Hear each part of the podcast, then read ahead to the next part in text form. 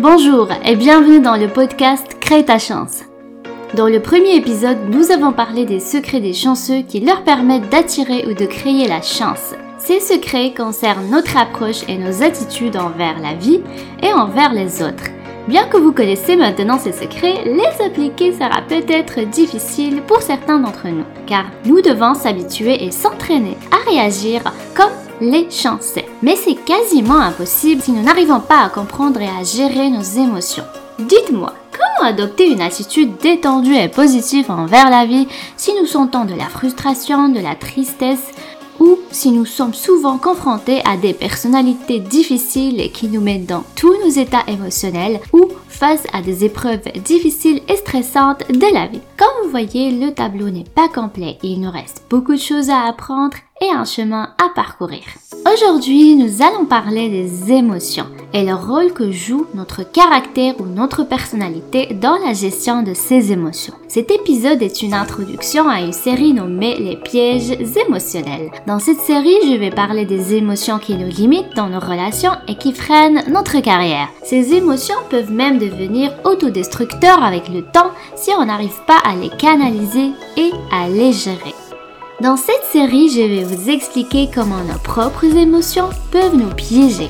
Nous allons voir aussi comment comprendre les émotions des autres afin d'améliorer nos relations avec nos proches, nos amis, nos collègues ou nos employés.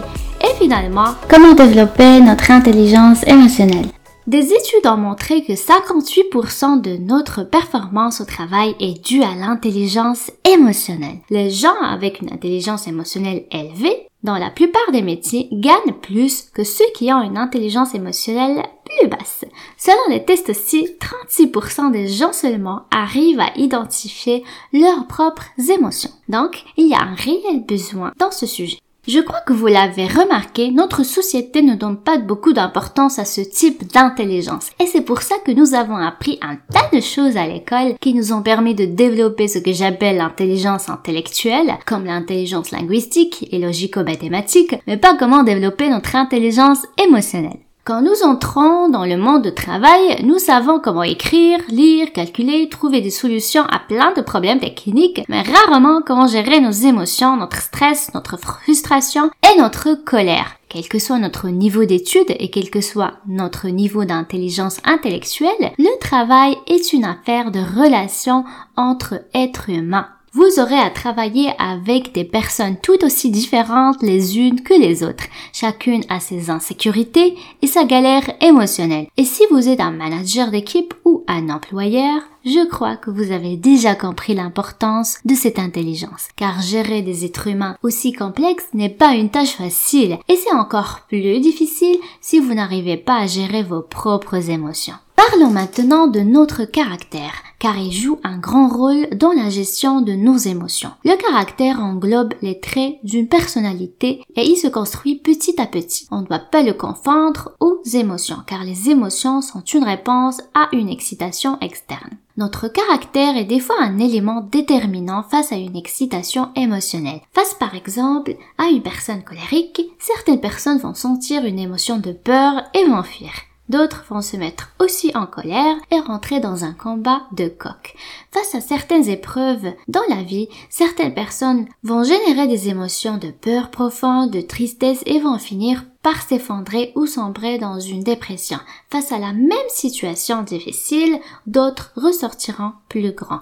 Certaines personnes sont très sensibles à certains comportements et ces comportements vont générer chez eux une vague émotionnelle intense et négative, alors que d'autres personnes face au même comportement vont sentir peu de choses, voire rien. C'est pour cela que des fois, nous disons de certaines personnes qu'elles dramatisent les choses, nous disons aussi qu'elles sont hypersensibles, émotionnelles ou colériques. Selon notre caractère, nous n'allons pas tous réagir émotionnellement de la même manière aux provocations, aux agressions, aux conflits et au stress. Notre caractère comporte trois couches. La première est la plus profonde et la plus ancienne, est issue de notre génétique. C'est ce qui nous dispose à certaines préférences et certaines prédispositions d'esprit. Ces prédispositions rendent certaines personnes sujets par exemple à une dépression. Elle rend certaines personnes introverties ou extraverties. La deuxième est issue de notre première année d'existence, de notre attachement à notre mère. Durant les trois et quatre premières années de notre existence, notre cerveau est très malléable, ce qui nous rend plus réceptifs à l'influence. La troisième et dernière couche se forme à partir de nos habitudes et de nos expériences à mesure que nous grandissons. Notre intelligence intellectuelle, plus l'intelligence émotionnelle, plus bien sûr notre personnalité et caractère définissent qui nous sommes comment on pense et comment on réagit. L'intelligence intellectuelle, c'est notre habilité à apprendre. Notre personnalité reflète nos préférences et nos inclinaisons et notre intelligence émotionnelle est notre compétence à comprendre nos émotions, notre caractère ainsi que celui des autres et d'utiliser cette prise de conscience pour générer des réponses adaptées à chaque situation et à chaque individu. La bonne nouvelle, c'est que l'intelligence émotionnelle est la plus flexible des trois et la plus facile à améliorer. Voyons maintenant un peu ce qui se passe au niveau du cerveau. Selon les neuroscientifiques, le cerveau de l'être humain est composé de trois parties. La première partie, c'est la partie la plus ancienne, est le cerveau reptilien. Elle contrôle toutes les réponses automatiques permettant de réguler l'organisme. C'est aussi notre part instinctive. Après, on a le cerveau paléomalien, appelé aussi le cerveau limbique, qui gouverne nos émotions et nos sentiments.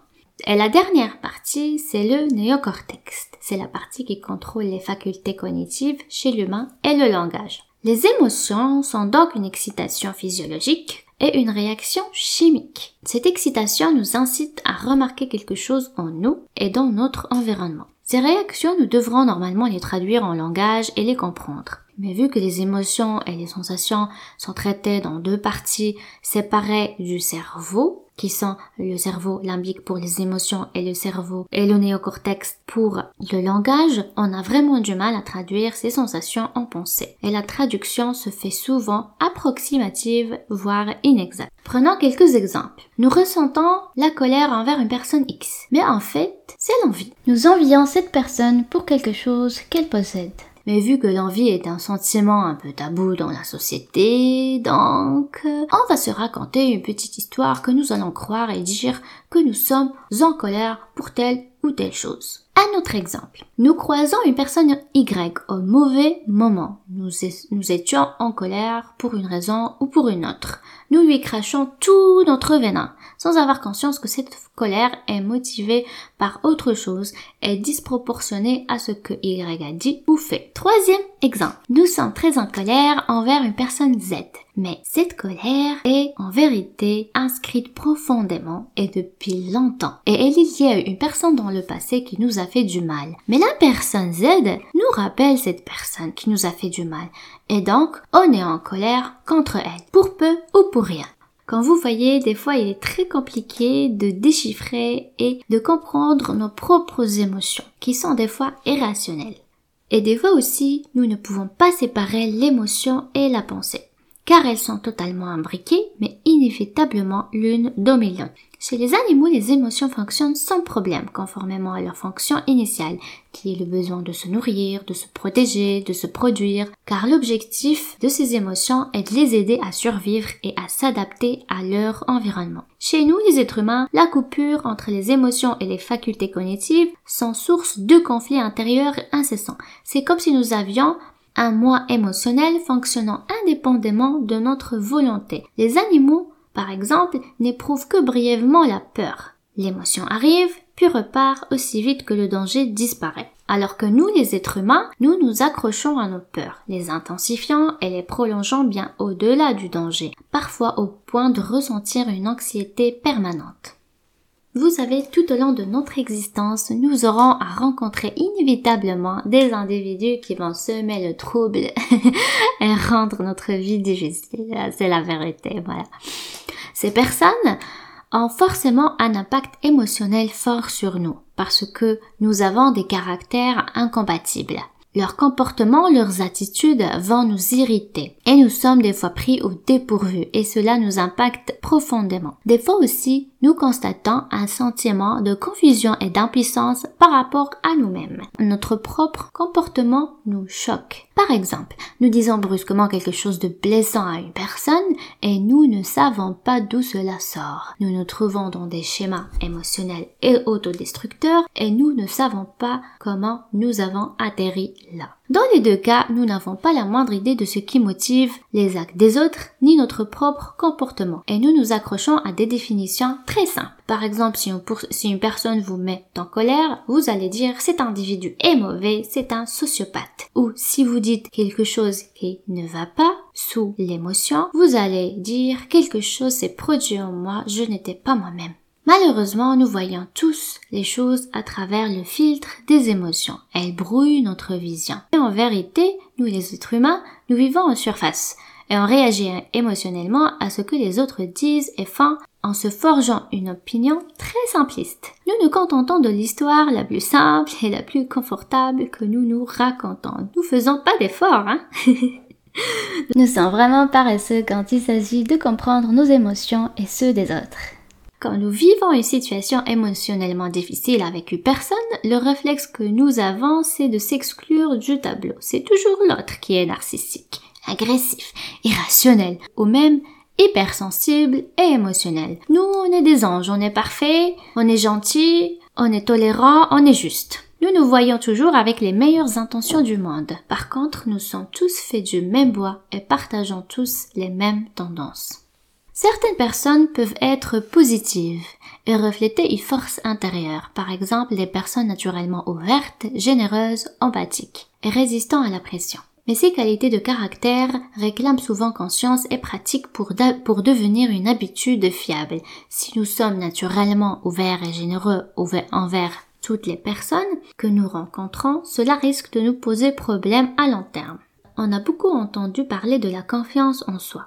On dit souvent il faut avoir confiance en soi. La confiance en soi sans connaissance de soi ni contrôle de soi peut se muer en folie de grandeur. Certaines épreuves et expériences de la vie peuvent accentuer certaines qualités de caractère ou certaines faiblesses de caractère. Par contre, les aspects les plus faibles de notre caractère sont ceux qui induisent les comportements compulsifs et accentuent certaines émotions négatives. Et ces faiblesses de caractère ne nécessitent pas d'efforts et de pratique pour perdurer, à l'encontre des qualités de caractère. Nous pouvons tous œuvrer à transformer les aspects fragiles et négatifs de notre caractère à de véritables points forts et sortir au monde avec la meilleure version de nous-mêmes. Et c'est le but de cette série. Cela va passer obligatoirement par le développement de notre intelligence émotionnelle pour mieux comprendre nos émotions et ceux des autres. Mais ça doit passer aussi par la pratique. Nous pourrons créer des nouveaux schémas, de nouvelles habitudes qui feront de nous des personnes que nous imaginons être depuis toujours sans, sans vraiment y arriver. Et pour ça, j'aurai besoin de votre capacité d'observation, car nous allons nous observer en interne, mais aussi observer les gens. Nous sommes arrivés à la fin de cet épisode. Merci beaucoup pour votre écoute et à bientôt dans le premier épisode de la série Les pièges émotionnels.